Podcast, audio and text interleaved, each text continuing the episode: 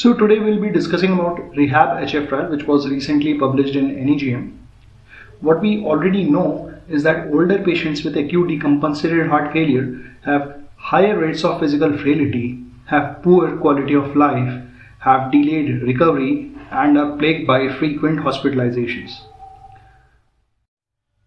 Rehab HF trial was a multicentric randomized controlled trial. It involved around 350 patients and half of which were enrolled into the rehabilitation group and half of them were randomized to the usual care.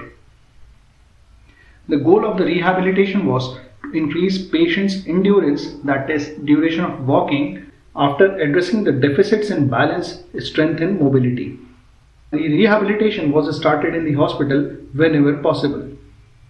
The rehabilitation was given in two phases the outpatient phase and the second was the maintenance phase. The outpatient phase lasted for first 3 months and the maintenance phase lasted from 3 to 6 months. In the outpatient phase, for 3 months, 3 days per week were allotted and each session was 1 hour long. And this was accompanied by home exercises which were low intensity, which involved low intensity walking, which had to be gradually increased to 30 minutes per day in the maintenance phase, patients were given individualized exercise prescriptions. The patients were followed up periodically on telephone. In the trial, it was found that the mean age of patients was 72 years and approximately 50% of the patients were females, 50% of the patients were non-whites, and 50% of the patients had ejection fraction more than equal to 45%. One third of the patients had heart failure due to ischemic heart disease. 20% of the patients in trial belonged to NYHA 2 functional class. 50% of the patients in the trial belonged to NYHA 3 functional class and 20% of the patients were in NYHA 4 functional class. The median BNP level was 600 in the trial, whereas the median pro NT-proBNP level was approximately 2500. 6 minute walk distance was less than 200 meters in both the groups. The Kansas City cardiomyopathy score was around 40 in both the groups.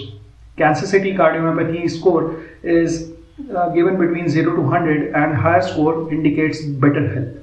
SPPB score or short physical performance battery is a test which is used in elderly to assess the lower body muscle functions and control.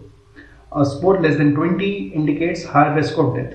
This score has been used in this trial. This score has been used to see the efficacy of rehabilitation regimen in the trial population. There was a significant difference in the uh, SPPB score between the two arms. Also, there was a statistically significant difference in 6 minute walk distance and gait speed between the two groups.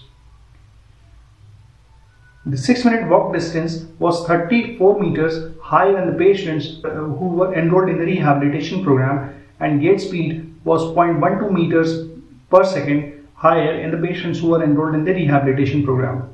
There was substantial benefit in Kansas City cardiomyopathy question score there was substantial benefit of 7.1 points in Kansas City cardiomyopathy score. Also, another finding which was seen was the, that the exercise made the patients happier or less depressed. Uh, finally, something which was not unexpected was the rates of rehospitalization and death did not differ between the two groups.